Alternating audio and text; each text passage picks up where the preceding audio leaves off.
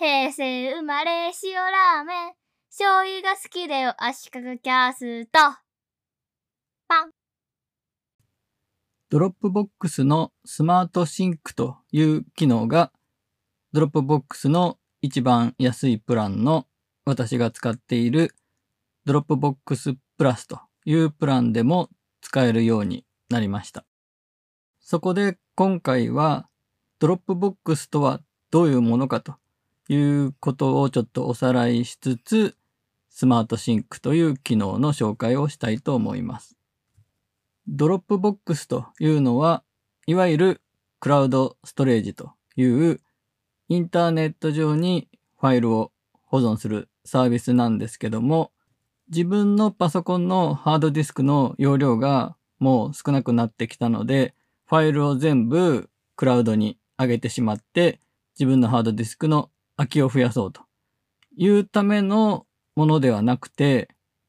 複数の端末で同じ作業環境を同期するというのがコンセプトのサービスです。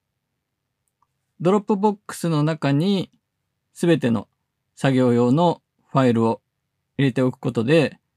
例えば自宅と仕事場とか、デスクトップとノートパソコン、自分の持っている複数のマシンのファイルを完全に同期することができるんですね。ドロップボックス内にあるファイル類はすべて編集して保存したりするごとに一旦クラウド上に入って、それがすべての端末に保存されて、すべての環境で全く同じになるように同期をし続けるんですね。なので、昔みたいに外付けのハードディスクにファイルを入れて持ち歩くとかいう必要もないですし、一回ファイルをコピーして持ち運んで別の環境でコピーしてそれを編集したら、またそれを外付けハードディスクに入れて、持って帰って家のマシンに戻すとか、そういうどれが最新のファイルかとかを気にしながらやり取りする必要もなくて、常にどの環境でもドロップボックス内のファイルを直接開いて編集して保存するとやれば同期され続けるので、すごく便利なんですね。ただ、すべてが同期され続けるので、容量が少ないノートパソコンのハードディスクとかも無駄に使ってしまう。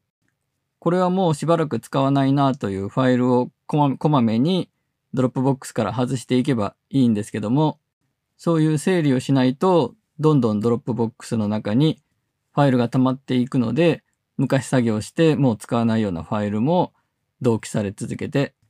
ハードディスクを圧迫していく可能性があります。そこで選択型同期という機能があって、選んだフォルダだけを同期することができるんですね。なので私はノートパソコン側は選択型同期で出先でも必要そうなフォルダだけを同期するようにしていました。同期していないファイルでもブラウザ上でドロップボックスにログインすればアクセスできるので、いざという時はその方法でファイルを使うことができます。ただ、ブラウザ上のファイルは直接編集できないので、一回ダウンロードしてから編集することになるので、編集したファイルをまたドロップボックスに戻すとかしないと、2つのバージョンのファイルができてしまうことになりますね。そこでスマートシンクの話につながるんですが、スマートシンクという機能を使うと、ファイルの実体はクラウド上にあるのに、自分のパソコンのデスクトップ上にもファイルがあるように見せかけることができるんですね。デスクトップからすべてのファイルが見れて、プレビューも見られるんですが、ファイルの本体はクラウド上にあって、必要な時に自動で同期される。ダウンロードされる。なので、このファイルを使おうとしてダウンロードしてこない限り、ハードディスクの容量は使わないと。非常に便利な仕組みです。ドロップボックスプラスのユーザーにもスマートシンクが使えるようになったんですが、自分でスマートシンク機能を有効にする必要があって、ドロップボックスのデスクトップアプリで基本設定というのを開いて、全般のところにスマートシンクが有効になっていません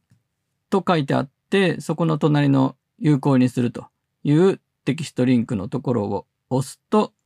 使えるようになりました。このスマートシンクですが、最近使っていない古いファイルを自動的にオンラインのみにしてハードディスクの容量を節約するとか、そういう自動でやってくれるのかなと思ったんですが、どうやらそうではなく、手動で自分でフォルダごととかファイルごとにローカルかオンラインのみを選んでいかないといけないようです。ローカルというのが自分のハードディスク上にファイルがある状態で、オンラインのみがクラウド上にだけあるという状態のことを指しています。